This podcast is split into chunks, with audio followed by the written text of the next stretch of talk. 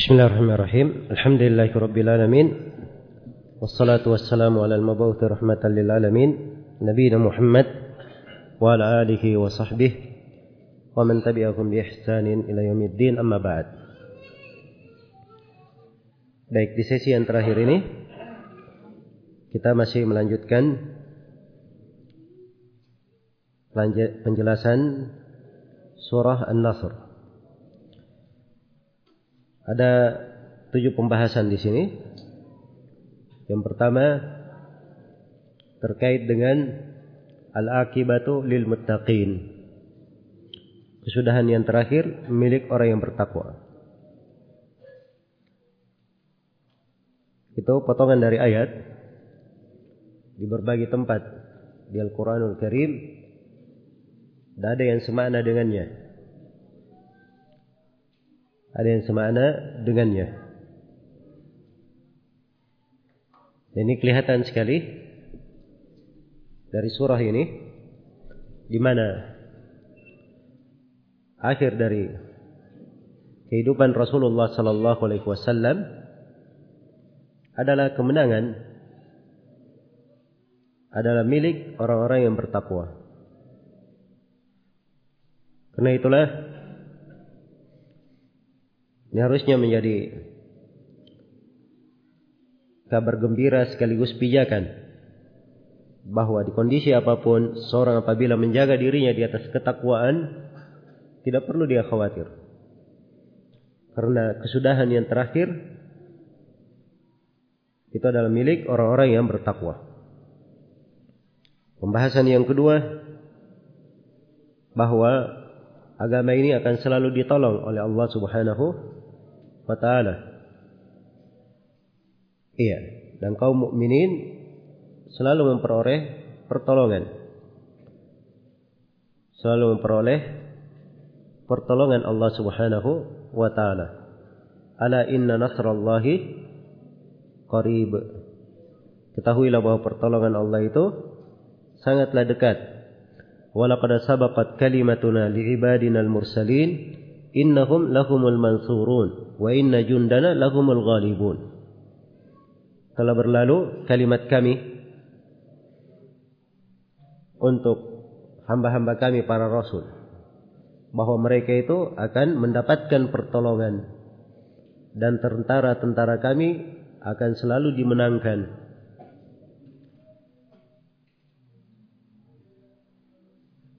Dan Allah Subhanahu wa taala berfirman, "Inna lanansuru rusulana walladzina amanu fil hayatid dunya wa yawma yaqumul ashhad." Sungguhnya kami akan menolong para rasul kami dan orang-orang yang beriman di kehidupan dunia dan tatkala saksi-saksi berdiri memberikan persaksian yaitu pada hari kiamat. Iya.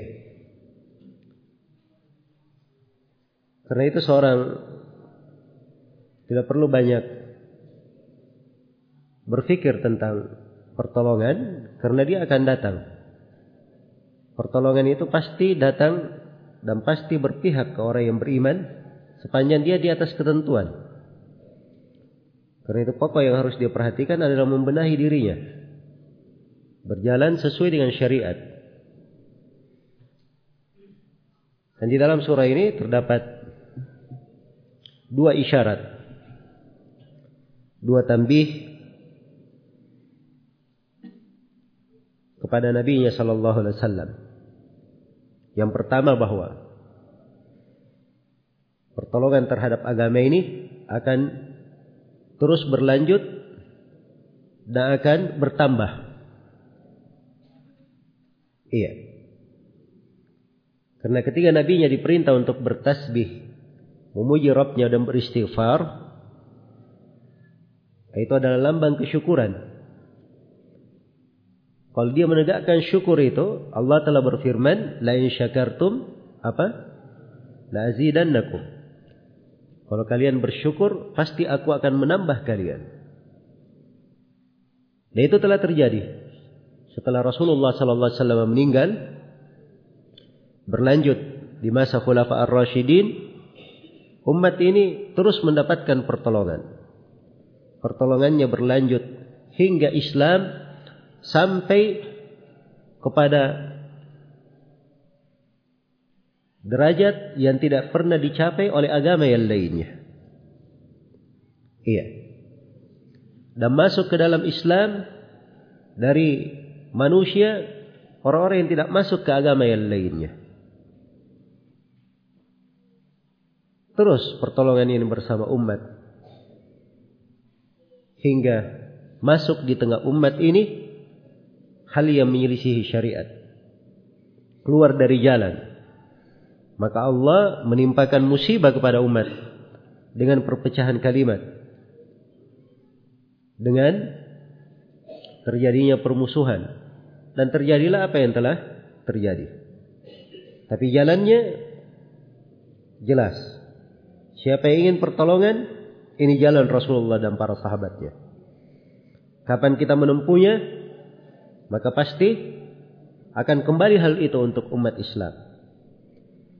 Dan akan selalu ada dari umat ini yang membuat agama ini selalu ditolong walaupun sekelompok orang. Iya. Karena itu Rasulullah bersabda, "La tazalu ta'ifatun min ummati zahirin 'alal haqq la yadhurruhum man khadalahum wala man khalafahum hatta ya'ti amrullah." Di sebagian riwayat ada tambahan mansurun. Mereka selalu mendapatkan pertolongan. Terus menerus ada sekelompok dari umatku yang mereka tampak di atas kebenaran, selalu menang dengan kebenaran itu. Iya, tidak membahayakan mereka orang yang menyelisih mereka atau orang yang mencela mereka hingga datang hari kiamat. Kemudian yang kedua, uh, isyarat yang kedua dan ini pembahasan yang keempat ya. Pembahasan yang ketiga tadi isyarat yang pertama terkait dengan Islam ini akan tersiar dan pertolongan Allah akan semakin bertambah. Dan yang keempat ada isyarat yang kedua di dalam surah peringatan untuk nabinya bahwa ajalnya telah dekat. Peringatan kepada Nabi Muhammad sallallahu alaihi wasallam bahwa ajalnya telah apa? Telah dekat. Iya. Dan ini fikih dipahami oleh para sahabat yang merupakan tokoh-tokoh para sahabat. Karena itu ada suatu kisah yang menakjubkan ketika Ibnu Abbas radhiyallahu taala anhu di masa Umar bin Khattab itu dimasukkan di dalam majelis syurah Umar bin Khattab. Iya. Bersama orang-orang tua Quraisy, petua-petua sahabat. Maka sebagian sahabat berkata, "Kenapa anak muda ini dimasukkan bersama kami?" Iya. Kami juga punya anak-anak yang sebaya dengannya. Maka suatu hari Umar bin Khattab radhiyallahu taala anhu bertanya. Dia sengaja bertanya untuk menunjukkan kelebihan Ibnu Abbas. Iya. Maka Umar pun membaca surah ini. Idza jaa nasrullahi wal fath hingga akhir surah. Umar bertanya, apa yang kalian pahami dari surah? Dan mereka menjawab sebagaimana zahirnya. Kalau datang pertolongan Allah dan kemenangan, ya akan masuk manusia di dalam agama Allah berbondong-bondong. Ya, nabinya diperintah bertasbih. Umar berkata kepada Ibnu Abbas, apa yang kamu pahami wahai, wahai Ibnu Abbas? Kata Ibnu Abbas, radhiyallahu taala anhu, itu adalah pertanda ajal Nabi telah dekat. Kata Umar, saya tidak tahu di dalam surah ini kecuali apa yang engkau katakan itu tadi. Ya. Maka ini fikih dari Ibnu Abbas yang di merupakan fikih Umar bin Khattab juga radhiyallahu anhu anhuma atau radhiyallahu anhum ajma'in bahwa ajal Nabi sallallahu alaihi wasallam telah dekat. Maka ketika ajal beliau telah dekat, diperintah beliau untuk menutupnya. Bukan dengan istighfar saja. Karena istighfar itu sudah diperintah kepada nabinya sebelumnya. Menutup solat, haji, Ada perintah itu. Tapi di sini ada tambahan bertasbih, memuji Rabbnya dan beristighfar. Ini menunjukkan dekatnya ajal Nabi sallallahu alaihi wasallam. Iya. Maka sebagaimana yang saya terangkan tadi Nabi pun membaca di dalam sujud dan rukuknya subhanakallahumma bihamdik Allahumma gfirli. Ini penerapan ya subhanakallahumma wa bihamdik. Perintah Allah fasabbih bihamdi rabbika bertasbihlah memuji Rabbmu. Allahumma gfirli itulah wastaghfirh. Perintah beristighfar. Beliau mohon ampunan kepada Allah Subhanahu wa taala. Iya. Pembahasan yang kelima terdapat di dalam surah ini motivasi agar seorang itu menjaga dirinya di atas husnul khatimah.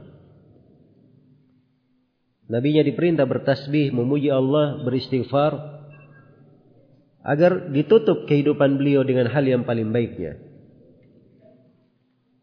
Dan ini wejangan untuk umat agar supaya pada akhir dari kehidupannya ditutup dengan kebaikan. Dia berusaha untuk mencari jalan dengannya dia husnul khatimah.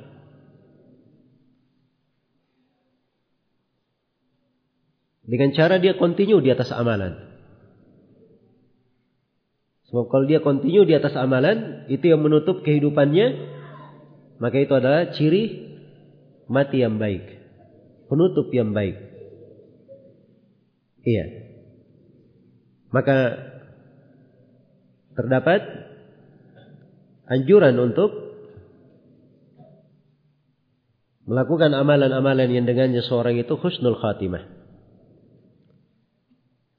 Iya. Tasbih mengandung makna tauhid. Bersama dengan tahmid itu lebih dalam lagi pembahasannya. Banyak beristighfar itu juga dari mana yang mengarahkan seseorang kepada husnul khatimah. Demikian pula kalau dia rajin menjaga sholat lima waktunya. Dia ada bagian dari sholat malamnya bagian dari nafilahnya di siang hari. Karena itu para sahabat Nabi dia jaga dirinya di atas sebuah amalan dia bisa husnul khatimah di situ. Ketika Nabi berkata, "Ni'mar rajul Ibnu Umar law kana yusalli al lail" Sebaik-baik orang adalah Ibnu Umar kalau dia salat di malam hari. Semenjak mendengarkan ucapan Nabi itu, Ibnu Umar sedikit tidurnya di malam hari selama dia hidup. Kebanyakannya salat. Ketika Ummu Habibah mendengarkan hadits man shalla sintai asyara raka fil yawmi wal laila banallahu lahu baitan fil jannah siapa yang salat 12 rakaat dalam sehari dan semalam Allah bangunkan untuknya rumah di sorga salat rawatib. Semenjak mendengarkan hadits itu tidak pernah ditinggalkan oleh Ummu Habibah. Iya.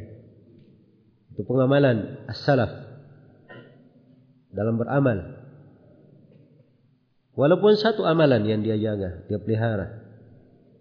Agar supaya dia ada bekal untuk dia continue. Ada khusnul khatimah di dalamnya. Iya. Dan terdapat di dalam surah ini juga syariat menutup amalan itu dengan berstasbih, memuji Allah dan beristighfar. Tiga hal. Iya.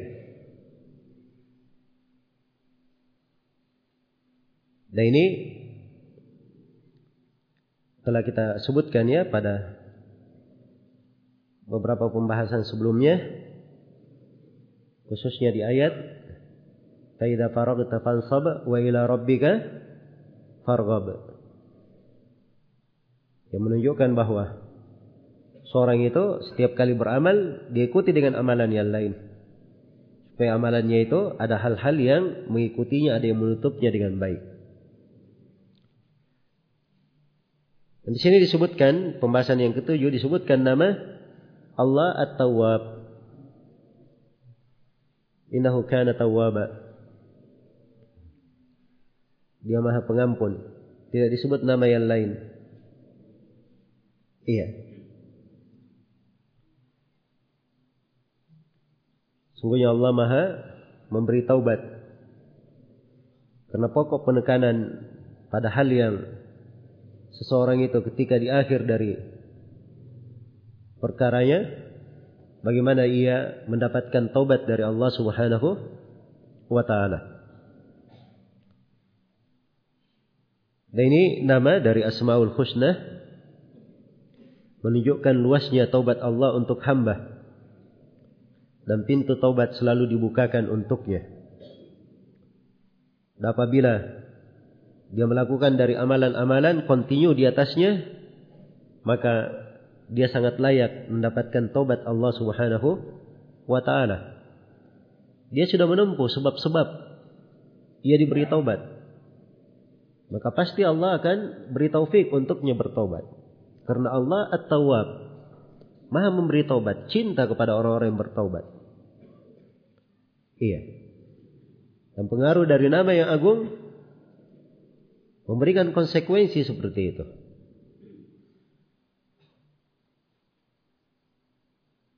Iya. Jadi At-Tawwab itu memberikan mana Allah memberi taufik seorang itu bertobat dan menerima taubatnya apabila dia telah bertobat dan memenuhi ketentuan taubat. Baik. Surah berikutnya surah Al-Masad. Dan ini adalah surah Makkiyah.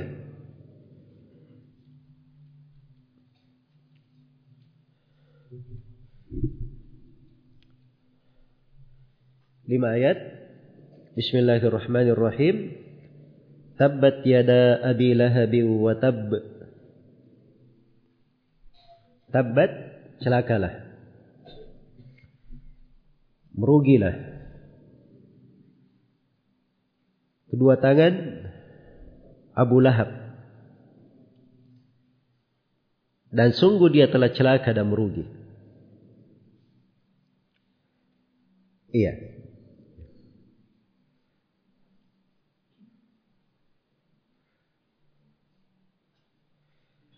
Abu Lahab ini dari paman Nabi Shallallahu Alaihi Wasallam. Iya. Yang memusuhi Nabi Shallallahu Alaihi Wasallam.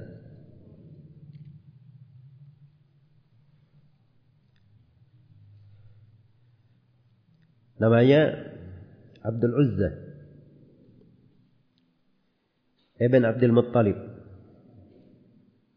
Dikatakan Abu Lahab katanya karena keelokannya dan wajahnya yang bersinar. Maka disebut Abu Lahab.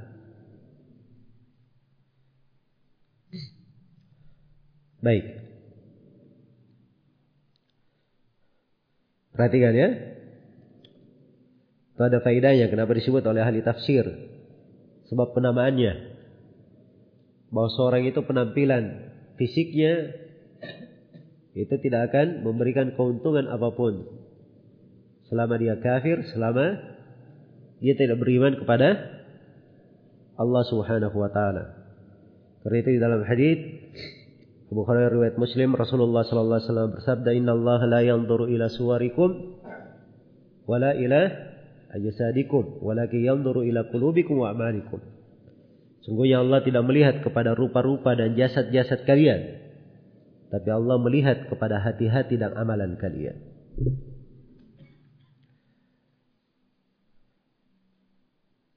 Penjelasan tentang kerugian dan kebinasaan Abu Lahab. Tabbat yada Abi Lahabi wa tabb ma aghna anhu maluhu wa ma kasab. Iya. Jadi kalau dia sungguh merugi, binasa, ini menunjukkan dia tidak dia tidak akan beruntung sama sekali. Ma aghna anhu maluhu wa ma kasab. Hartanya tidak akan berfaedah untuknya. Demikian pula apa yang dia usahakan. Maluhu harta. Iya. Itu tidak akan bermanfaat baginya. Dan sudah berlalu ya. Orang sekadar punya harta. Bagaimana prahara harta itu. Membuat sewenang-wenang. Iya. Membuat dia cinta dunia. Akhirnya masuk ke hutamah dan berbagai bahaya dari cinta harta. Maka hartanya tidak bisa memberi faedah untuknya sama sekali. Wa ma kasab. Demikian pula apa yang dia upayakan. Apa yang dia usahakan. Apa yang dia usahakan? Banyak dari ahli tafsir di sini mengatakan bahwa apa yang dia usahakan maksudnya adalah anaknya. Iya. Karena di dalam hadis dikatakan wa inna waladahu min kasbihi dan sesungguhnya anak seseorang itu dari jerih payahnya. Sesungguhnya anak seseorang adalah apa? Dari kasbihi, dari jerih dari jerih payahnya. Jadi ketika dikatakan di dalam ayat wa ma kasab maka yang dimaksud adalah apa? anaknya. Itu ditafsirkan oleh sejumlah mufassirin. Tapi konteks ayat lebih umum. Iya. Sebab dikatakan wa maka dan apa yang dia upayakan. Apa yang dia usahakan. Ya apa saja dari yang dia usahakan. Apakah itu berupa anak ataukah dia berupa apa namanya yang dia usahakan dari jabatan atau yang dia usahakan dari kedudukan atau apa saja yang dia usahakan? Luas. Jadi apa saja yang dia usahakan tidak akan ada yang bermanfaat untuknya. Iya saya naran datalahab dia akan masuk ke dalam neraka yang memiliki lahab. Iya. Disifatkan dia dengan siksaan yang semisal dengan namanya. Api yang memiliki lahab. Artinya api yang memiliki kobaran yang sangat dahsyat. Yang mengitari dari segala penjuru. Iya. Itu mana api yang bergejolak. Jadi dia mendapatkan sesuai dengan jenis perbuatannya. Jadi namanya itu Abu Lahab, walaupun tadinya dikembalikan ke mana bagus rupanya, bersinar wajahnya, asalnya, tapi karena dia ini bergejolak, berapi-api, mengadakan permusuhan kepada Nabi, maka balasannya semisal dengan itu pula dia mendapatkan api yang menyala-nyala. Iya. Wa imra'atuhu hammalat al-hatab. Demikian pula istrinya, sama. Dapat api yang menyala-nyala juga. Ikut bersama Abu Lahab. Iya. Hammalat al-hatab. Istrinya ini adalah pembawa kayu, kayu bakar. Dia adalah pembawa pembawa kayu bakar. Istrinya ini namanya Ummu Jamil bintu Harb bintu Umayyah. Dia saudara dari Abu Sufyan. Iya. Dia ini seorang perempuan ya, terpandang di tengah Quraisy punya nasab, kedudukan. Bersama dengan itu, dia rela menghinakan dirinya demi mendukung kegiatan suaminya, menghambat Rasulullah wasallam. Dia sering pergi cari duri-duri, kayu-kayu, dia lemparkan ke jalan Rasulullah sallallahu alaihi wasallam dan para sahabatnya. Ya, maka akibatnya dia mendapatkan hal yang semisal. Disebut di dalam ayat hammalat al-hatab. Fi jidiha hablum min masad. Di lehernya ada habl. Iya. Ada habl, ada tali min masad. Masad ini adalah gulungan-gulungan yang keras itu yang yang keras tapi ada celah-celahnya biasa disebut sabut. Ya. Disebut sabut. Jadi tali dari sabut. Nah, itu dimaklumi ya. Maka dia mendapatkan balasan yang semisal dengan perbuatannya. Pada lehernya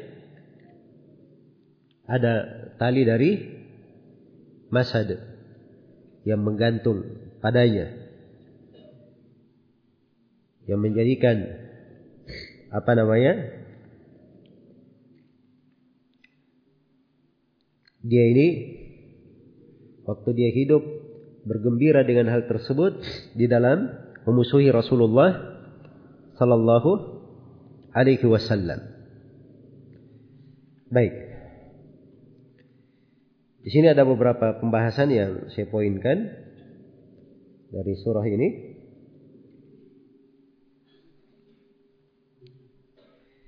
Iya. Ini surah diturunkan khusus untuk Abu Lahab dan istrinya. Yang mana keduanya disiksa dengan siksaan yang disebutkan di dalam surah ini. Iya. Terdapat yang pertama peringatan dari bahaya berbuat kejelekan. Apalagi itu menentang agama, menentang Al-Quran dan Sunnah Rasulullah Sallallahu Alaihi Wasallam. Iya, bahaya yang sangat besar yang telah mengancamnya.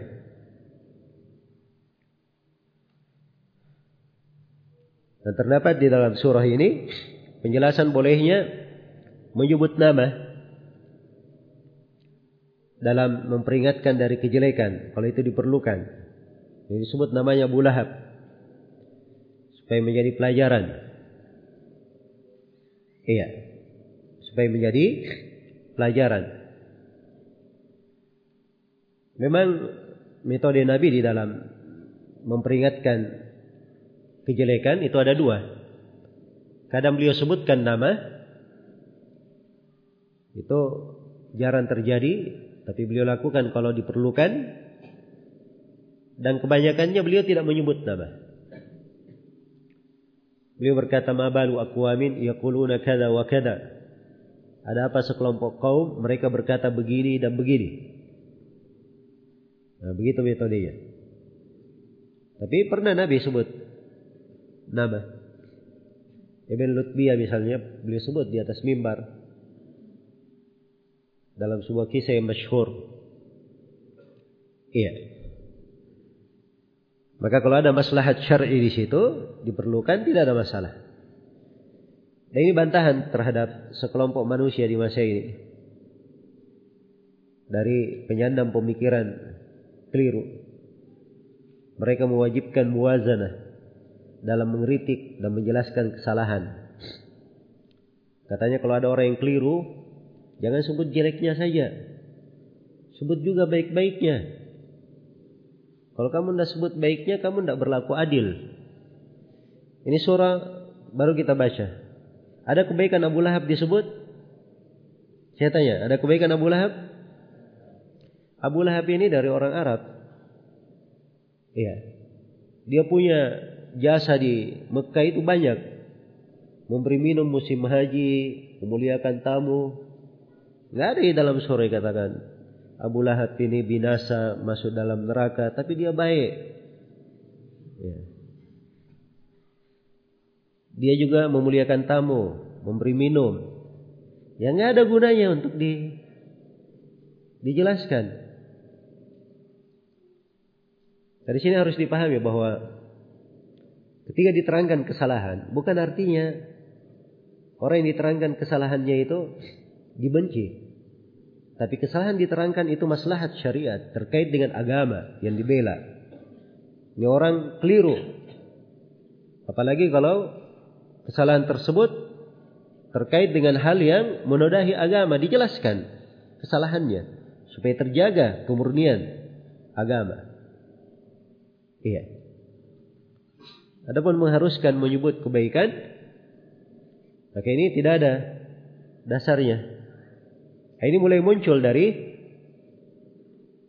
orang-orang belakangan, para manusia yang masuk di dalam ahzab yang menyesatkan manusia dari kalangan ikhwanul muslimin, suriyin dan semisal dengannya.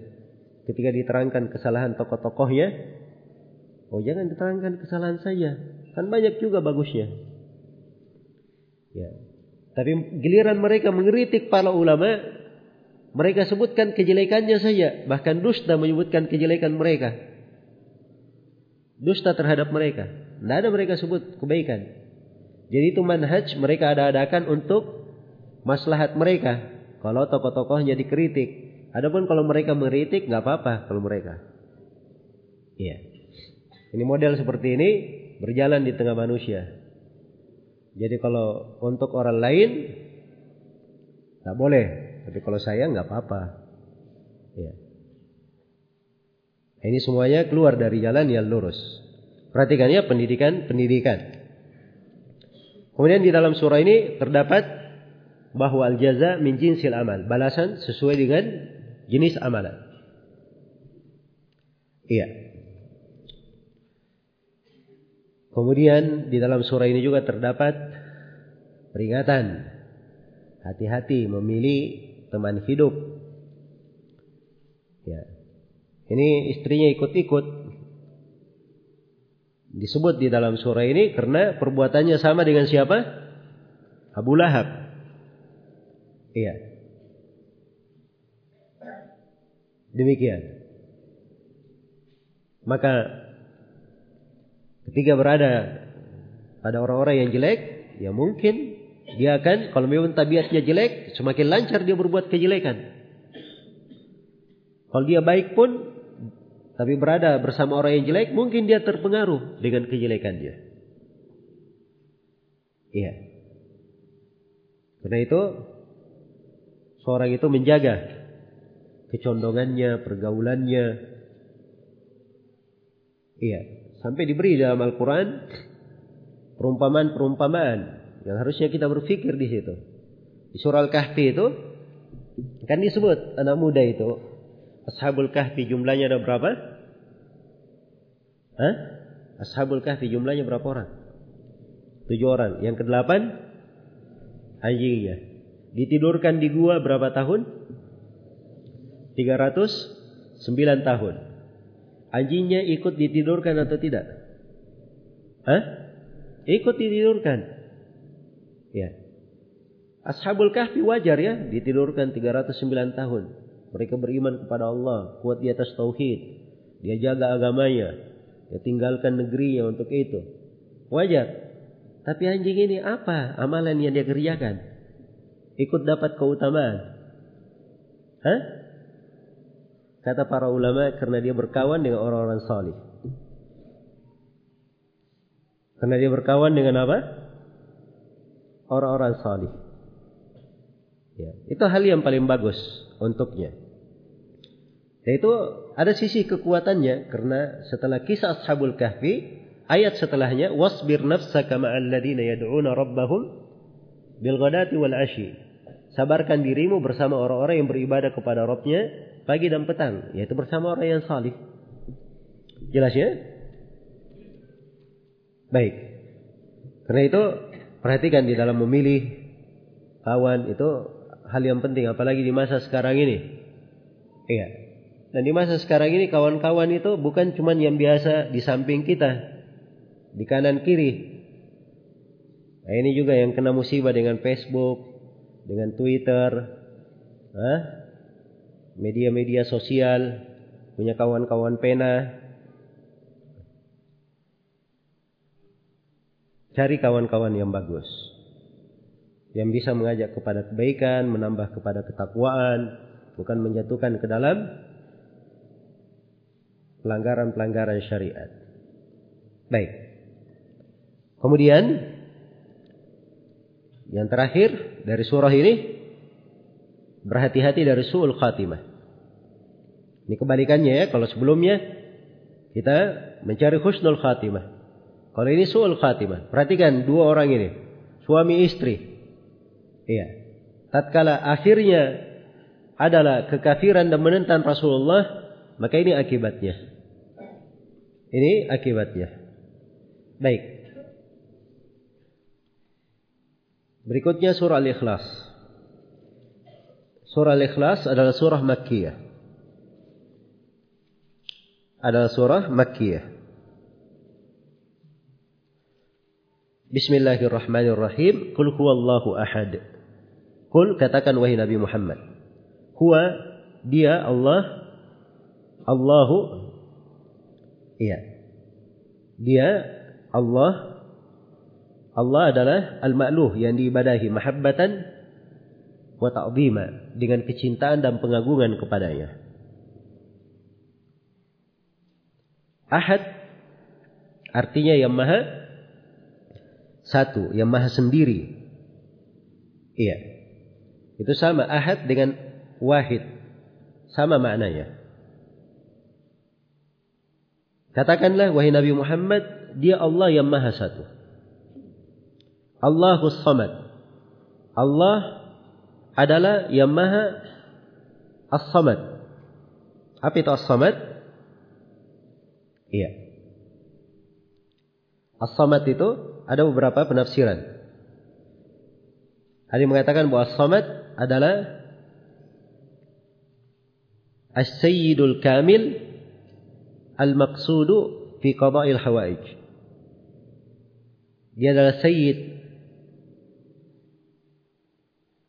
pemimpin yang sempurna yang dimaksudkan yang dicari di dalam menunaikan segala keperluan. Jadi siapa yang punya keperluan pasti akan mencarinya. Iya. Dan yang berkata bahwa as-samad siapa yang seluruh makhluk itu bergantung kepadanya. Ada yang berkata bahwa as-samad itu artinya yang tidak ada celahnya, tidak ada lubangnya. Dan dia mengatakan bahwa as-samad artinya tidak makan dan tidak minum. Dan ada yang berkata as-samad artinya ditafsirkan oleh ayat setelahnya. Lam yalid walam yulad tidak beranak dan tidak diperanakkan. Iya. Dan ini semua tidak bertentangan. Semuanya masuk dalam makna as-samad. Karena Allah Subhanahu wa taala Maha sempurna. Tidak perlu makan, tidak perlu minum. Iya. Allah Subhanahu wa taala tidak beranak dan tidak diperanakkan. Seluruh makhluk bergantung kepadanya. Seluruh makhluk bergantung kepada Allah Subhanahu wa taala. Maka di mana as-samad? Lam yalid tidak beranak, walam yulad dan tidak diperanakkan. Iya. Maksudnya dia tidak memiliki anak dan juga tidak memiliki ayah. Iya. Walam yakul lahu kufuwan ahad dan tidak ada siapa pun yang kufuan. Kufuan artinya yukafi'uhu. Tidak ada yang semisal dengannya. Tidak ada yang sebanding dengannya. Iya. Tidak pada datnya, tidak pada namanya, tidak pada sifatnya, tidak pada perbuatannya. Tidak di dalam apa pun. Baik. Ini surah Al-Ikhlas. Surah ini adalah surah yang disebutkan oleh Nabi sallallahu alaihi wasallam innaha ta'dilu thulutsal Quran. Dia ini sebanding dengan sepertiga Al-Qur'an. Maka di sini ada beberapa pembahasan. Pembahasan yang pertama keadaan surah ini sebagai sepertiga Al-Qur'an. Kata para ulama, Al-Quran itu terbagi tiga. Ada kisah-kisah, ada hukum-hukum, dan ada tauhid. Dan ini surah semuanya adalah tentang apa? Tentang tauhid. Kemuliaan tauhid. Iya. Maka ini sebab kenapa dia menjadi sepertiga Al-Quran. Dan ini menunjukkan pentingnya tauhid dan kemuliaannya. Sebab dia berbicara tentang Allah Subhanahu wa taala. Iya. Maka ilmu yang terkait dengan Allah itu adalah ilmu yang paling mulia. Karena kemuliaan suatu ilmu itu ikut kepada syaraf ma'lumihi, kemuliaan yang dipelajari dalam ilmu itu. Ketika yang dipelajari adalah tentang Allah dan Allah yang paling mulia, maka ilmu yang mempelajari tentangnya adalah yang paling mulia dan paling agung. Itulah ilmu tauhid. Karena itulah apabila seorang ingin baik dan dimuliakan, perhatikan, selalu belajar ilmu tauhid. Selalu mengajarkannya. Iya. Tidak pernah berhenti. Itu Syekh Muhammad bin Ibrahim al-Syekh, mufti Saudi Arabia yang pertama, itu katanya di majelis beliau, tidak pernah beliau berhenti mengajarkan kitab salah satu usul. Selesai, ulang lagi. Selesai, ulang lagi. Selesai, ulang lagi. Tidak pernah berhenti. Banyak pelajaran beliau dalam sehari. Mungkin ada beberapa pelajaran. Iya. Tapi buku itu tetap diajarkan. Nah, tauhid kedudukannya besar. Tidak ada yang mengetahui kedudukannya kecuali orang-orang yang mengagungkan tauhid dan punya keagungan tauhid di dalam diri. Iya. Jadi ini pembahasan yang pertama tentang surah ini sepertiga Al-Quran. Terdapat di dalam surah ini penetapan kesendirian Allah, keesaan Allah dan kesempurnaan untuk Allah Subhanahu wa taala. Qul huwallahu ahad. Iya. Nama Allah saja itu sudah menunjukkan sendirinya. Dia yang diibadahi semata. Ketika ditegaskan ahad, nama yang lain, ini penjelasan bahwa dia maha sendiri untuk diibadahi. Dia maha sendiri tidak ada yang semisal dengannya. Allahus Samad. Nah, ini kesempurnaan Allah. Sebab nama ini As-Samad ini menunjukkan kesempurnaan Allah Subhanahu wa taala. Pada seluruh penafsiran yang telah kita sebutkan. Iya. Kemudian terdapat di dalam surah ini penafian syirikat penapian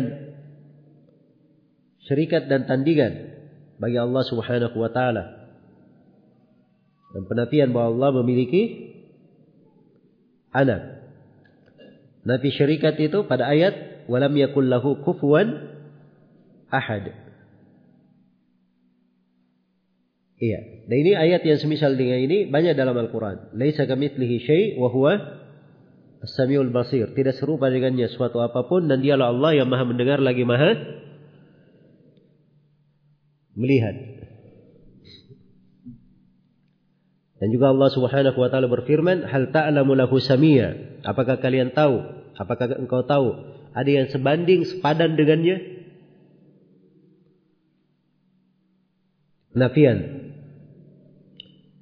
Lam yalid yulad ini bantahan terhadap ini pembahasan yang keempat. Bantahan terhadap Yahudi, Nasara, kaum musyrikin. Tatkala mereka mengatakan Allah memiliki anak. Kan mereka berkata Allah memiliki anak. Wa qalu ittakhadha ar-rahman walada. Ala innahum min ifkihim la yaquluna walada Allah. Dari kedustaan mereka mereka berkata Allah memiliki anak. Siapa mereka yang berkata ini? Ini tiga. Orang Yahudi mereka mengatakan Uzair adalah siapa? Anak Allah. Nasara mengatakan apa? Isa adalah anak Allah. Kaum musyrikin mengatakan para malaikat adalah anak-anak perempuan Allah. Itu semuanya dibantah. Lam yalid wa lam yulad. Baik. Kemudian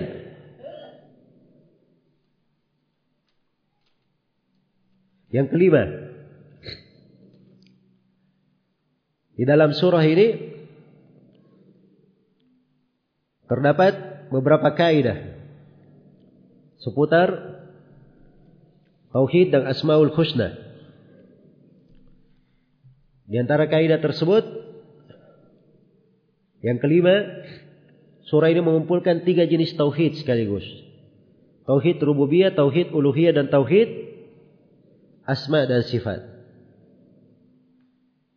Yang keenam, surah ini mengumpulkan antara nafi dan isbat. Dan ini kaidah di dalam tauhid. Ada penafian dan ada apa? Isbat.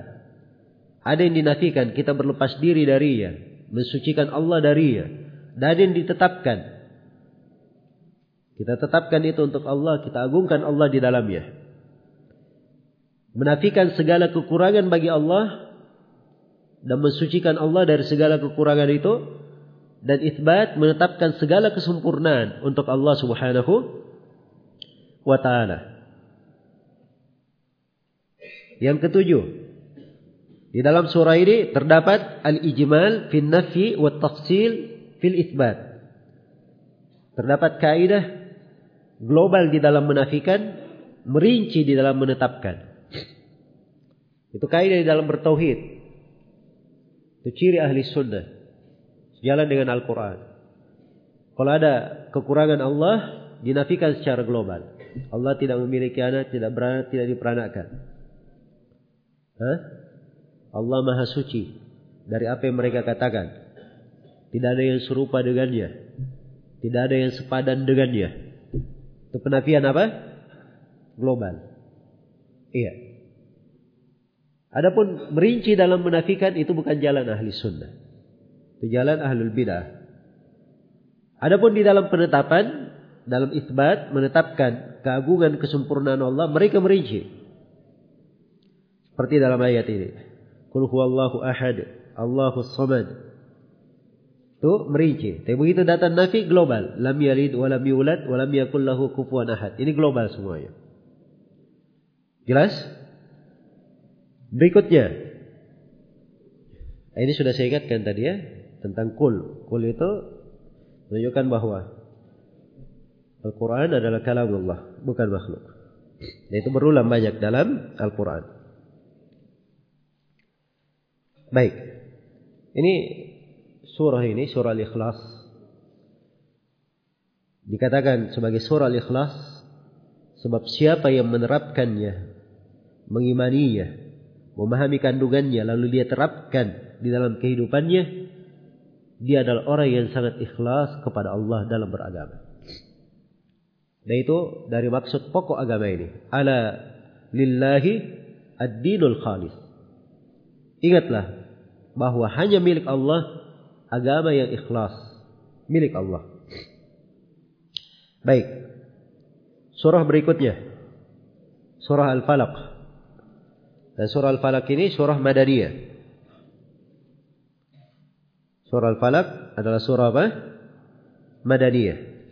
Bismillahirrahmanirrahim. Qul a'udzu birabbil falaq. Katakan wahai Nabi Muhammad, saya berlindung kepada Rabb yang menguasai al-falaq. Kul katakan, a'udhu. A'udhu itu artinya alja'u wa a'tasimu. Iya. Artinya saya berlindung dan berpegang teguh. Berlindung dan berpegang teguh. Iya. Al-jauh seperti orang lagi dikejar begitu apa? Dia berlindung. Iya. Aludu dia sengaja mendatanginya untuk berteduh di situ. Atasimu berpegang teguh dengannya. Itu tergantung mana di dalam a'udhu. Walaupun aludu dan a'udhu ada sedikit perbedaannya. Sama-sama perlindungan. Tapi kalau aludu itu a'udhu dari hal yang apa namanya? Dia berlindung dari hal yang dia khawatirkan kejelekannya. Tapi kalau aludu dia mencari pada hal yang diharapkan baiknya. Kalau disebutkan a'udhu, ada makna aludunya. Karena dia berlindung kepada Allah mengharapkan ada yang baik di situ. Jelas ya? Jadi a'tasimu. Al-jauh wa a'tasimu. Iya. Di Rabbil Falak. Kepada Allah Rabb Al-Falak. Al-Falak itu ditafsirkan dengan dua penafsiran. Iya. Ditafsirkan al-falak sebagai waktu subuh dan ditafsirkan juga al-falak sebagai bijian dan bijian dan tumbuhan yang tumbuh yang keluar. Ada biji tumbuhannya keluar memecah bijinya, itu falak namanya. Iya. Karena itu dalam Al-Quran dikatakan falikul habbi wal isbah. Nah. Baik. Jadi itu dua penafsiran dan dua-duanya bisa di sini di dalam surah ini. Walaupun kebanyakan ahli tafsir menyebutkan al-falak bermana apa? Subuh. Dan munasabahnya kenapa subuh? Kenapa hal yang tumbuh karena di surah ini kita akan berlindung dari kejelekan yang menghantam dari luar berupa kegelapan-kegelapan dan yang semisal dengannya. Maka kita berlindung kepada Allah yang Rabbul Falak yang menciptakan falak itu. Subuh itu. Yang menumbuhkan tumbuhan-tumbuhan. Mengeluarkannya dari biji-bijinya Iya. Qul a'udzu bi rabbil falaq min syarri ma khalaq. Dari kejelekan apa yang dia cipta. Ini umum ya, mencakup seluruh ciptaannya. Kejelekan apa saja yang dicipta oleh Allah. Jin maupun manusia. Setelah itu dikhususkan kejelekan khusus kita berlindung darinya. Kejelekan itu kan ada yang umum. Jin, manusia, berbagai perbuatan mereka, demikian pula kejelekan hewan-hewan dari binatang puas dan sebagainya. Apa yang Allah cipta umum. Setelah itu kita berlindung dari hal-hal khusus. Ada tiga hal khusus di sini. Wa min syarri ghasiqin idza waqab. Dan dari kejelekan ghasiq. Iya. Dan dari kejelekan ghasiq Gosik ini adalah malam. Iya. Malam apabila telah menutupi. Jadi katakan ghasaqal lail itu apabila dia sudah menjadi gelap. Apabila malam itu kegelapan itu sudah datang. Wa min syarri ghasikin idza waqab. Waqab artinya kegelapannya itu sudah menutupi, sudah mendominasi. Iya. Kemudian ayat yang keempat dan ini kejelekan yang kedua dari kejelekan khusus. Wa min nafadati fil uqad. Dan dari kejelekan an-nafadat. An-nafadat ini tiupan-tiupan.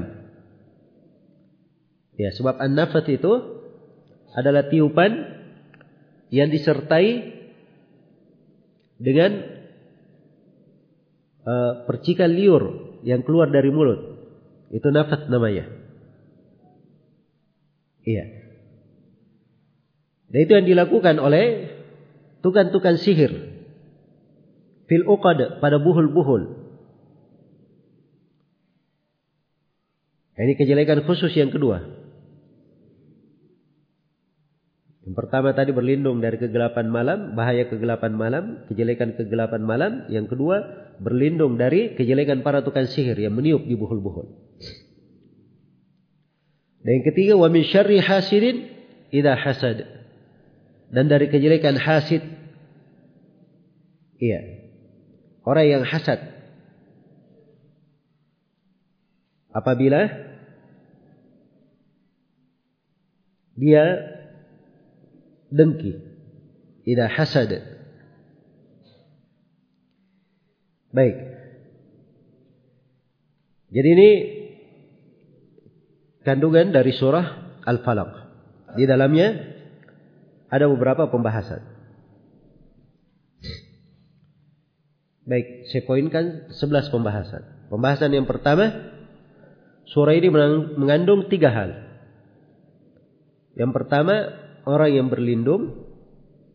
Yang kedua, tempat berlindung. Kepada siapa kita berlindung. Dan yang ketiga, dari apa kita berlindung. Tiga hal. Isi pembahasan dari surah ini. Iya. Baik. Pertama,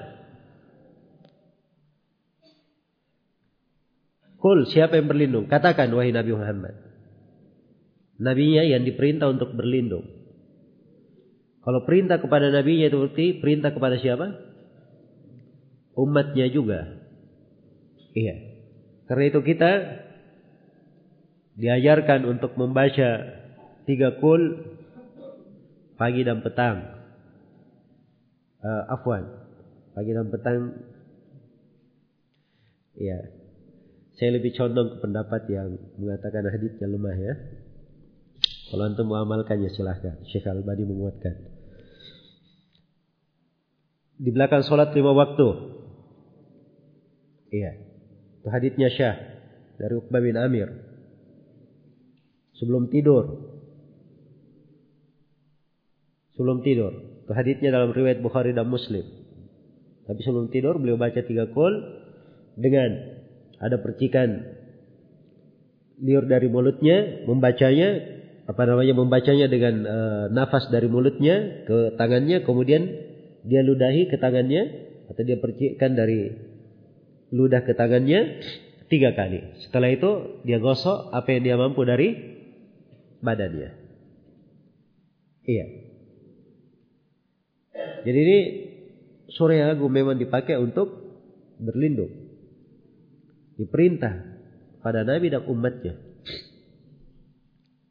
Karena memang hal yang kita berlindung darinya itu bahaya-bahaya yang ada di mana-mana.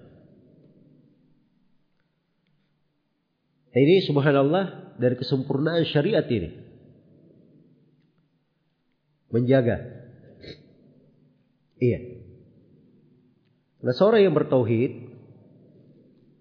seorang yang berislam. Itu jangan dikatakan dia bisa hidup santai. Dalam artian tidak ada yang memusuhinya.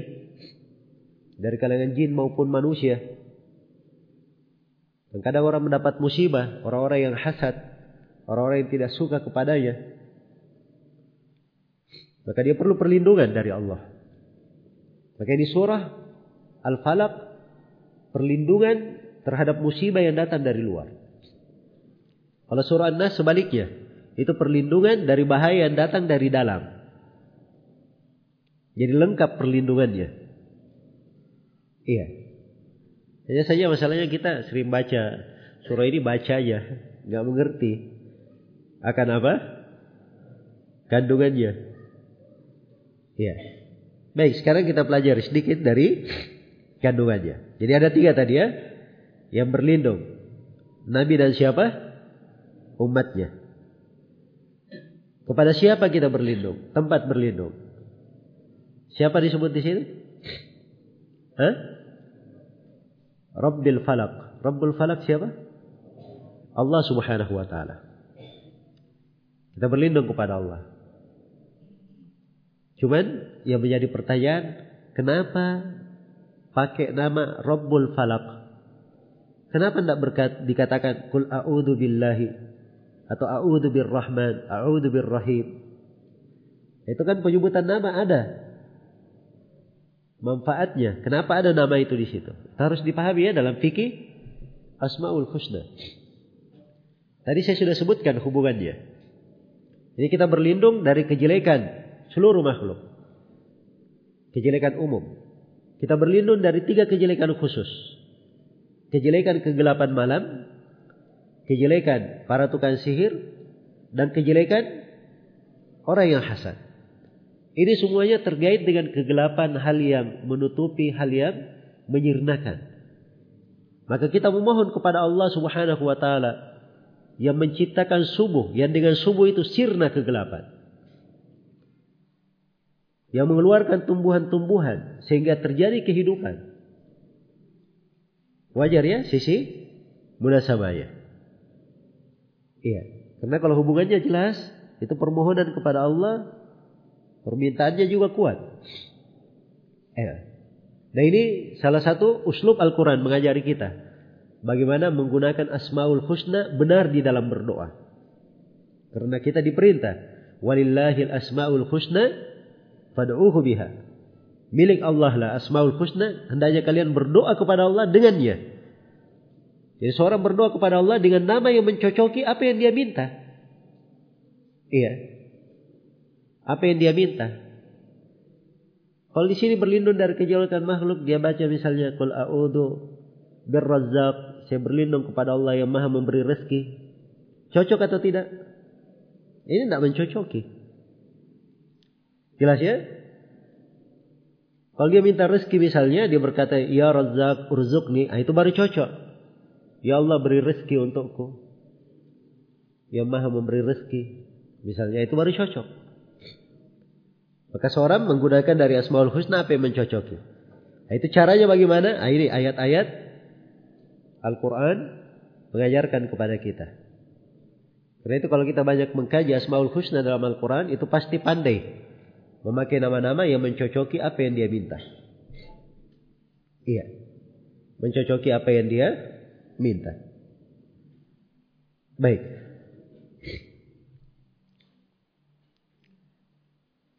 Yang ketiga. Dari apa kita berlindung? Sudah disebutkan tadi. Kita berlindung dari berapa perkara? Dari empat perkara semuanya. Yang pertama, kejelekan umum. Yang kedua, ketiga dan keempat kejelekan apa? Khusus. Yang kedua tadi apa? Berlindung dari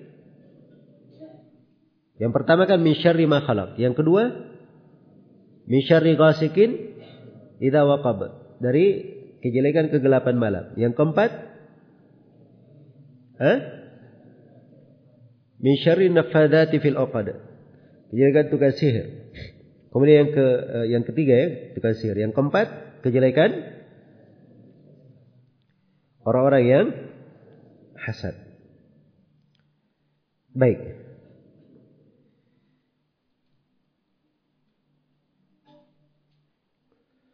Di sini kita perhatikan satu persatu. Min syarri ma khalaq. Dari kejelekan apa yang dia cipta. Iya, pada manusia itu ada kejelekan. Jin, hewan-hewan. Kita berlindung kepada Allah dari kejelekan makhluk. Iya. Khususnya hewan-hewan ya. Ada hewan-hewan kanan di sebagian tempat. Nah itu sangat mengkhawatirkan. Iya. Orang yang tinggal misalnya di daerah dekat hutan. Karena khawatir dengan ular ya. Khawatir dengan apa? Ular. Orang yang tinggal misalnya dekat-dekat gurun pasir. Khawatir dengan kalajengking. Iya. Ada saja hal-hal yang dikhawatirkan. Maka dia berlindung dari kejelekan secara umum. Min syarri ma khalaq. Kejelekan yang kedua wa min syarri ghasiqin idza waqab. Dan dari kejelekan ghasiq. Iya. Malam. Apabila malam itu telah menutupi. Iya. Di malam itu banyak hal-hal yang jelek di malam hari. Iya. Salah satunya itu tukang sihir, tukang sihir. Kerjanya kan kebanyakannya di mana? Di malam hari.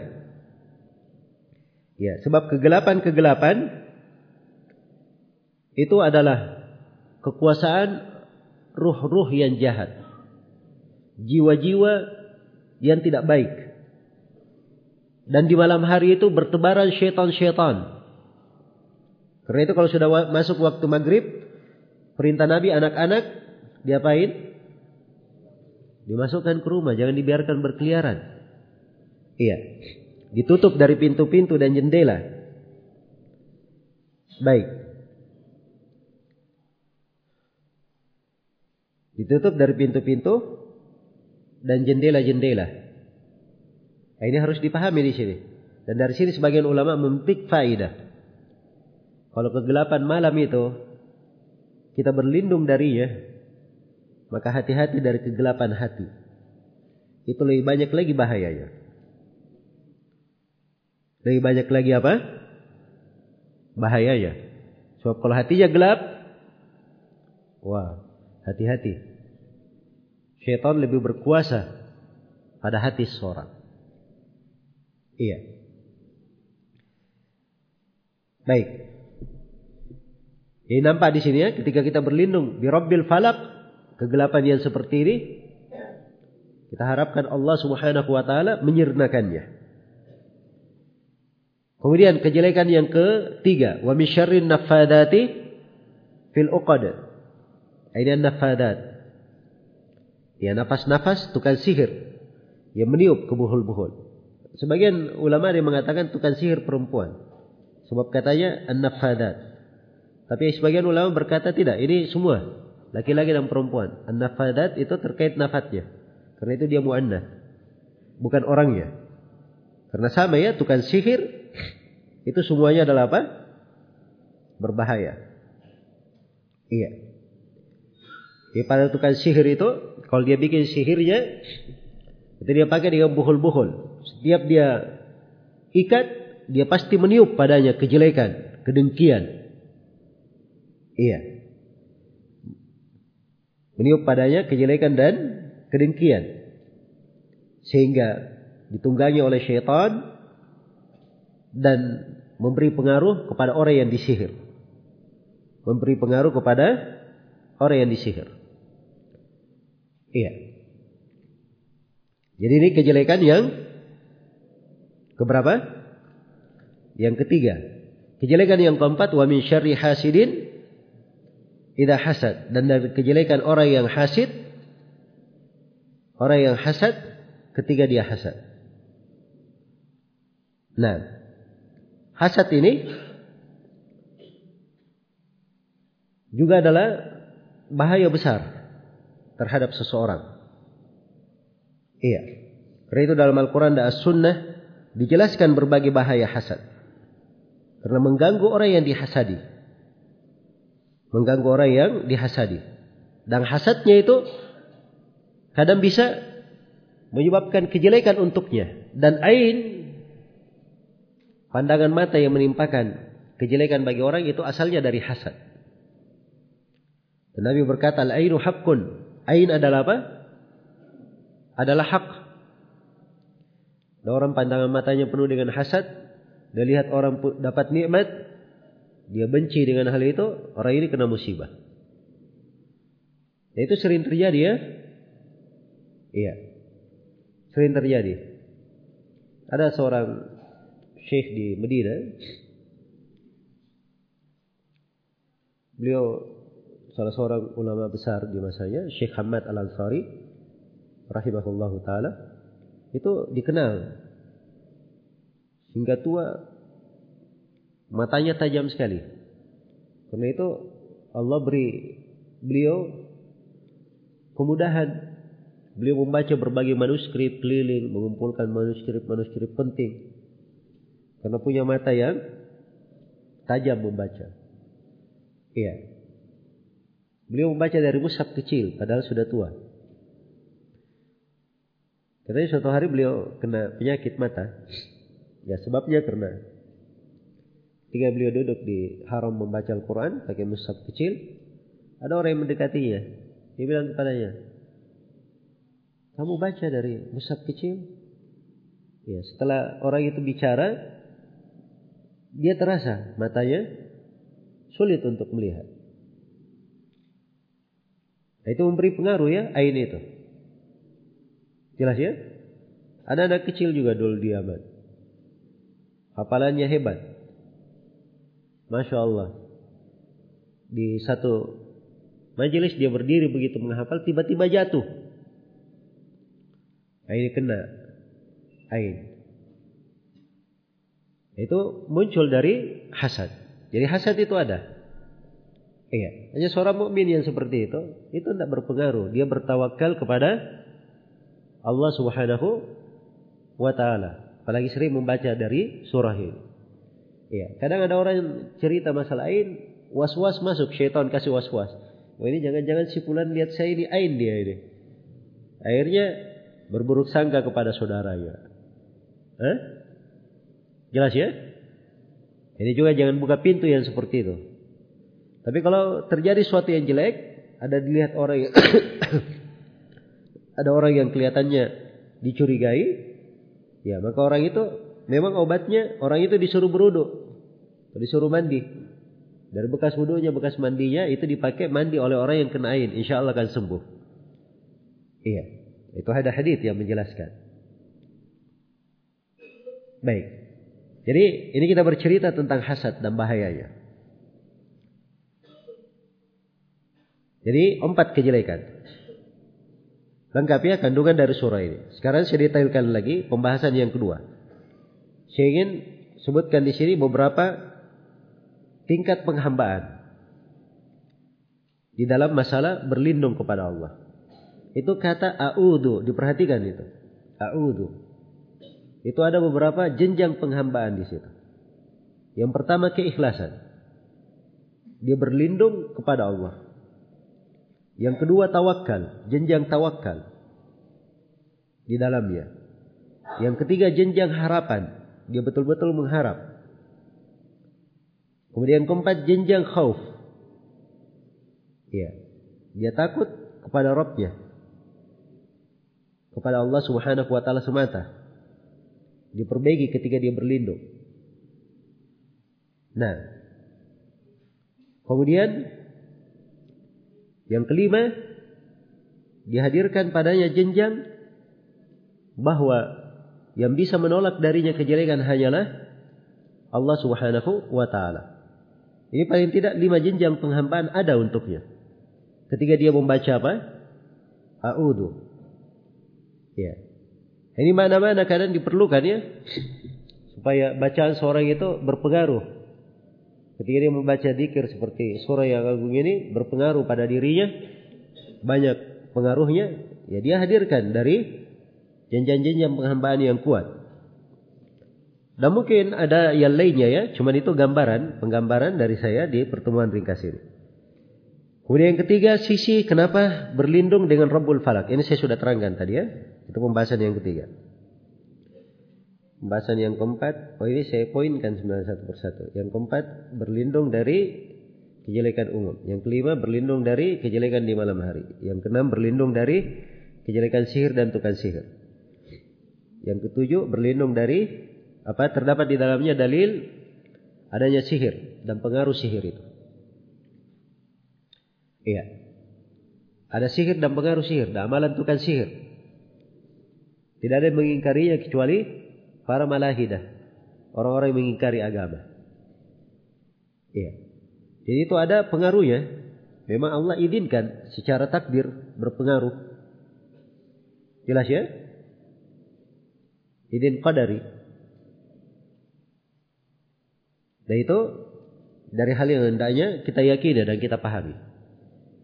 Yang kedelapan berlindung dari tukang sihir dan sihirnya mereka. Yang kesembilan berlindung dari hasad dan orang-orang yang hasad. Masuk di dalamnya orang yang kena aid. Yang ke sepuluh dan ini yang penting. Apa sebab yang menjaga seseorang itu dari hasad? Iya. Ibnul Qayyim rahimahullahu taala dalam salah satu pembahasannya beliau menerangkan sepuluh sebab yang seorang itu bisa dihindarkan dari penyakit hasad. Dihindarkan dari hasad orang supaya dia ter tidak ditimpa oleh hasad manusia. Ada sepuluh sebab di dalam hal itu.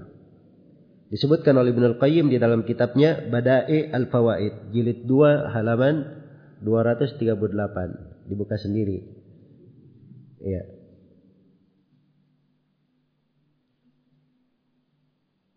Ya globalnya satu ada di sini di surah ini.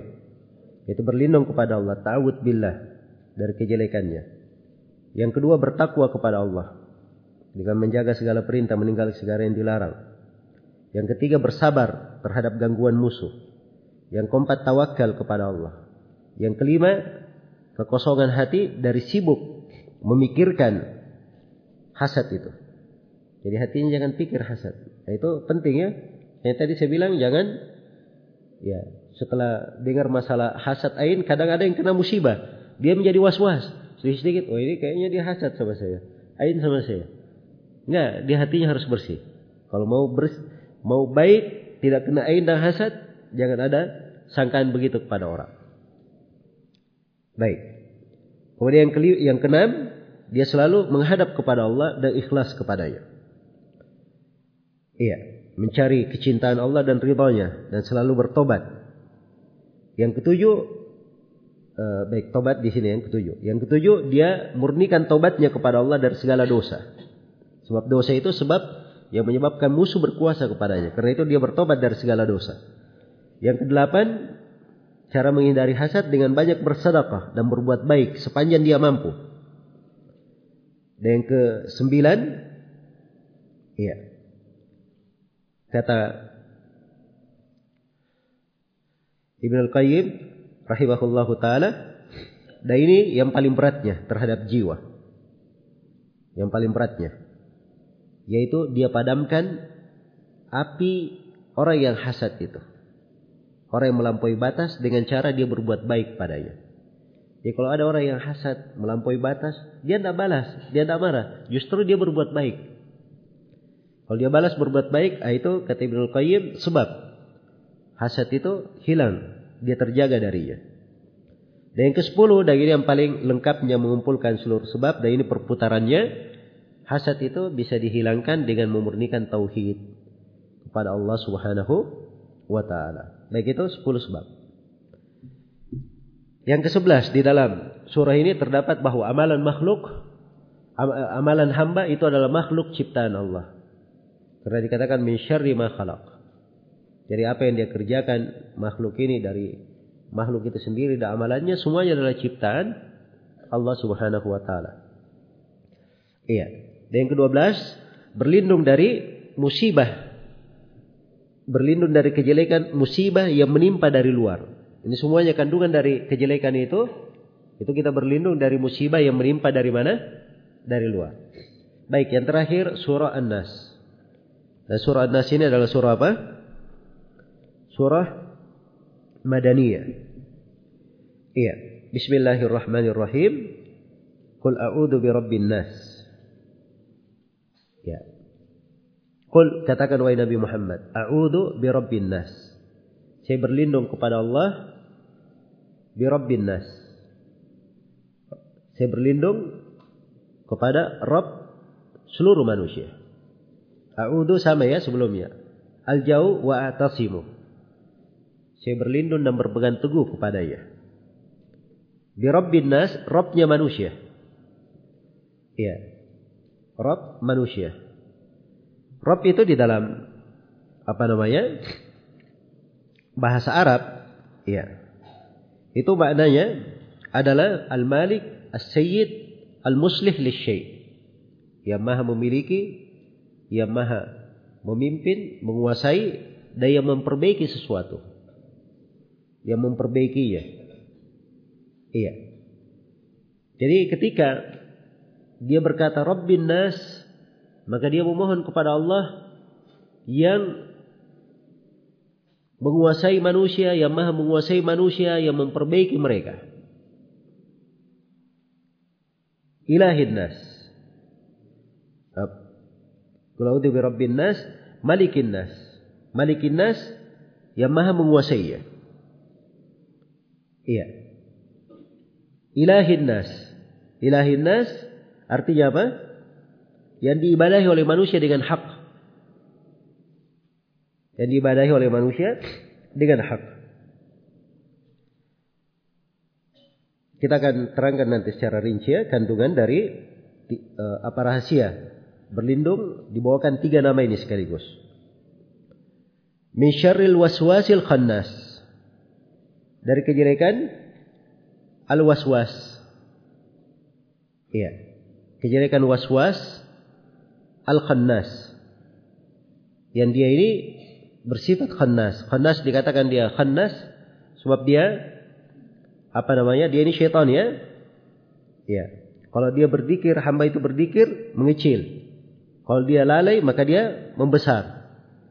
Maju. Kapan hamba itu berdikir, dia mundur. Iya. Alladhi waswisu fi sudurin nas. Yang dia ini memberikan was-was di hati-hati manusia. Di hati-hati manusia. Nah, jadi dia berikan was-was di hati manusia. Dia buat yang jelek itu menjadi baik. Iya. Kemudian dibuat orang ini bersemangat pada hal yang kejelekan. Adapun kebaikan, dianggap kebaikan itu adalah buruk dan dilemahkan semangatnya untuk melakukan hal yang baik. Itu was-was yang dibisikkan ke hati manusia. Subhanallah ini sumber kejelekan. Iya. Yang dilakukan oleh Al-Khannasin. Dan Khannas ini siapa? Minal jinnati wan nas. Dari kalangan jin dan apa? Manusia. Iya. Dari kalangan jin dan manusia. Di sini ada dua penafsiran. Minal jinnati wan nas. Ada yang mengatakan maksudnya yang kena was-was itu ada dua. Jin dan manusia. Itu penafsiran pertama. Penafsiran yang kedua sebaliknya. Mereka katakan bahwa yang menjadi sebab was-was ada dua. Datangnya dari jin dan datangnya dari mana? Manusia. Iya. Dan ini dua-duanya benar ya. Dua-duanya benar. Karena dari jin, nah itu yang membisikkan ke hati. Manusia juga seperti itu, memberi was-was. Ada orang yang kadang dia punya kawan sudah berniat bagus, ketemu orang yang jelek, jadi ragu. Iya. Nah, itu sering terjadi ya. Jadi was-was itu datangnya dari jin dan juga dari manusia. Jadi subhanallah. Kalau kita berlindung dengan surah ini dengan memahami maknanya, maka ini perlindungan dari segala kejelekan yang datang dari dalam. Jadi dalam surah ini ada beberapa pembahasan. Pembahasan yang pertama sama dengan surah apa? Al-Falaq. Ada tiga pembahasan dalamnya. Ada yang berlindung, tempat dia berlindung, kepada siapa dia berlindung. Yang ketiga, dari apa dia berlindung. Iya. Dari apa dia ber, berlindung. Nah. Iya. Yang berlindung adalah Nabi dan umatnya. Dia berlindung kepada Allah. Ini kita akan terangkan ya tiga nama Allah. Dan dia berlindung dari kejelekan al-khannas yang memberikan was-was di hati manusia. Baik ini kandungan dari surah. Yang kedua, sisi seorang itu istiadah. Kenapa dia berlindung? Dengan Rabbin Nas, Malikin Nas, Ilahin Nas. Ya. Ini tiga nama. Tiga nama. Di mana tiga nama ini? Ini mengandung seluruh pembahasan Asmaul Husna. Karena itu surah ini akan datang ke faidah berikutnya mengandung tiga jenis tauhid sekaligus. Kita perhatikan ya, ketika disebut Rabbin Nas. Ya, berlindung dari Rabbin Nas. Ar-Rabb itu dia yang maha mampu, yang mencipta, yang memunculkan, mengadakan. Dia Al-Hayyul Qayyum, yang maha hidup lagi maha menegakkan. Al-Alim As-Sami, yang maha mengetahui, maha mendengar, maha melihat, berbuat baik, yang memberi, yang maha dermawan. Ya, dan selainnya dari mana-mana rububiyah. Perhatikan, ketika dia berkata Rabbin Nas, Rabbnya manusia, dihadirkan mana rububiyah. Ketika dia berkata Maliki Yawmiddin, dialah Allah Al-Malik, yang maha berkuasa, yang memerintah, yang melarang, dia yang mengagungkan, dia yang memuliakan, dia pula yang menghinakan, dia mengatur segala perkara, dia menerima sesuai dengan apa yang dia kehendaki, dia yang maha perkasa, maha agung, maha jabbar, maha mutakabbir, dan selainnya dari mana-mana yang mengarah kepada mana? Al-mulk, kekuasaan. Iya. Dan ilah ini dari Asmaul Husna yang mengumpulkan segala sifat kesempurnaan dan sifat keagungan Allah Subhanahu wa taala.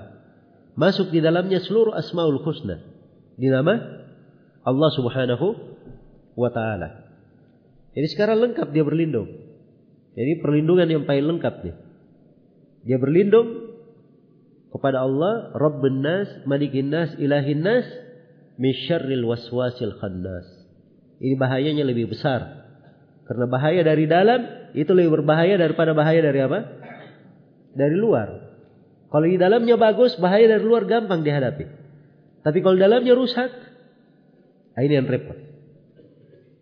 Jelas ya? Dan perhatikan di surah Al-Falaq berindut dengan satu nama saja, Rabbul Falaq. Di sini dengan Tiga nama. Ini menunjukkan pentingnya perlindungan di sini. Iya. Jadi ini harus dipahami ya. Baik. Di dalam surah ini tergantung terkandung tiga tauhid sekaligus. Terkandung tiga tauhid sekaligus. Tauhid rububiyah, tauhid uluhiyah dan tauhid al-asma wa sifat. Bahkan di dalam surah ini seluruh asma wa sifat itu tercakup di dalamnya. Iya. Dan surah ini terdapat perlindungan dari kejelekan aib yang berasal dari dalam jiwa yang menyebabkan hamba itu mendolimi dirinya sendiri. Nah, ini was-was ini, aib di dalam jiwa. Dan ini kalau ada, dia mendolimi dirinya sendiri. Pasti jatuh di dalam berbagai apa? Di dalam berbagai hal yang tidak baik. Subhanallah. Kalau orang tertimpa dengan was-was ini, kadang dia bisa kufur kepada Allah Subhanahu wa taala. Iya. Ada orang yang masuk dalam was-was, dia tidak bisa tahu siapa Robnya. Itu Jaham bin Sofwan itu pernah didebat oleh kaum apa namanya Dahriyun. 40 hari dia tidak sholat. Dia bingung memikirkan siapa yang dia sembah. Nah, Nah, ini tentunya dikuasai oleh syaitan. Dikuasai oleh syaitan. Dan memang Jahm bin Safwan dikafirkan oleh para ulama. Baik. Jelas dari manusia ada orang-orang yang seperti itu. Bahaya di dalam jiwa itu memberikan ancaman yang sangat besar. Iya. Dan ini kalau diuraikan banyak ya pembahasannya. Kemudian yang kelima terdapat bahaya was-was. Iya. Tentang was-was ini itu pada seorang hamba hendaknya dia perhatikan. Jangan dia buka pintu untuk dirinya di dalam hal itu. Karena itu diisyaratkan tiga nama yang mencakup seluruh tauhid. Karena itu obat yang paling bagus mengobati was-was. Mengobati apa? Was-was pada manusia yang berasal dari dirinya, dari syaitan maupun dari lainnya. Dari manusia. Dengan ilmu itu yang membuat dia jauh dari was-was. Semakin seorang itu baik ilmunya, kuat pemahaman tauhidnya, maka akan semakin jauh dia dari apa? Was-was. Baik. Kemudian berlindung dari syaitan. Sebab di sini syarril waswasil khannas dan khannas itu adalah syaitan. Iya. Karena syaitan secara umum kita berlindung darinya. Dan ini kaidah ya di dalam Al-Qur'an. Inna syaitana lakum aduun fattakhiduhu aduwa. Sungguhnya syaitan itu adalah musuh bagi kalian. Jadikan dia musuh. Serangannya syaitan itu tidak bisa diduga. Dia punya jutaan ribu cara untuk apa namanya? Menyesatkan manusia. Dia sudah hidup dari masa dahulu. Iya, sudah ribuan tahun hidupnya syaitan. Bagaimana menghadapinya? Nah, was-wasnya banyak, triknya banyak. Maka dia adalah musuh. Harus kita pahami. Dia adalah musuh. Iya. Karena itu di dalam surah ini terdapat penjelasan obat untuk was-was itu dan sebab-sebab yang melindungi kita dari syaitan. Iya. Sebab dia melindungi dari apa? Syaitan. Itu berlindung kepada Allah. Saya ingatkan kembali ya, a'udhu ada beberapa jenjang penghambaan di situ. Kemudian penyebutan tiga nama. Terdapat tauhid, kandungan di dalamnya. Ini semuanya masuk menguraikan akan sebab-sebab yang melindungi hamba dari gangguan syaitan. Nah, ini kalau kita berbicara sebab-sebab yang melindungi benteng yang melindungi hamba dari gangguan syaitan, ini pembahasan panjang. Iya, karena dalam Al-Quran diuraikan berbagai ayat cara menghadapi syaitan. Cara menghadapi syaitan. Tapi subhanallah surah ini ringkas, tercakup di dalamnya seluruh cara itu. Karena surah ini mencakup tiga jenis tauhid sekaligus. Dan seluruh kandungan Asmaul Husna ada di dalamnya. Maka itu yang paling pokoknya. Tapi kalau ingin merinci, kita harus mempelajari ayat-ayat dan hadith-hadith yang membentengi seorang mukmin dari gangguan syaitan. Dan ini pembahasan luas ya. Kita tidak bisa menguraikannya untuk kesempatan ini. Dan ini akhir dari pertemuan kita mengkaji uh, tafsir Kisarul Mufassal surah-surah pendek dari surah Ad-Duha hingga surah An-Nas. Semoga ada manfaatnya untuk kita semua menjadi bekal yang baik untuk kita di dalam melaksanakan aktivitas ibadah kita, dalam mendekatkan diri kita kepada Allah Subhanahu wa taala, di dalam uh, jalan kita untuk meraih kebaikan-kebaikan dan menghindari berbagai kejelekan. Innahu waliyudzalika wal qadiru wallahu taala alam.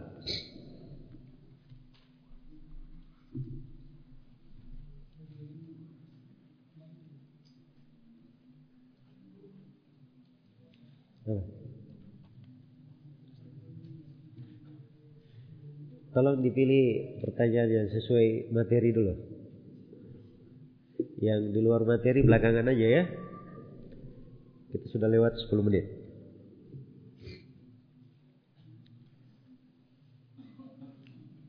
Adakah sholat sunnah ba'da asar? Tidak ada sholat sunnah ba'da asar.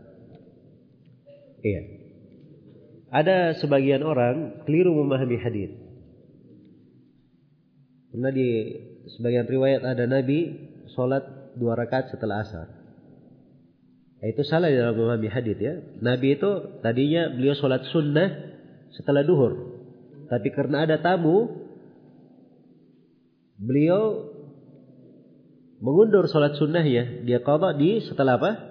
Asar. Dan dari kehususan Nabi, kalau beliau sudah melakukan sholat di suatu tempat, dia akan tetap melakukan sholatnya di tempat itu. Itu yang dilakukan setelah asar oleh Rasulullah. Jelas ya? Jadi itu makna haditnya, dikata haditnya sahih. Ada hadit yang tegas memang menyebutkan bahwa Nabi itu sholat dua rakaat setelah asar. Sebagian orang mengatakan ini sunnah yang ditinggalkan. Itu keliru. Ya. Haditnya ada permasalahan dari sisi riwayat. Al-Iraqi di dalam uh, Tarhut Tathrib menyebutkan poin kelemahannya, menunjukkan haditnya syad.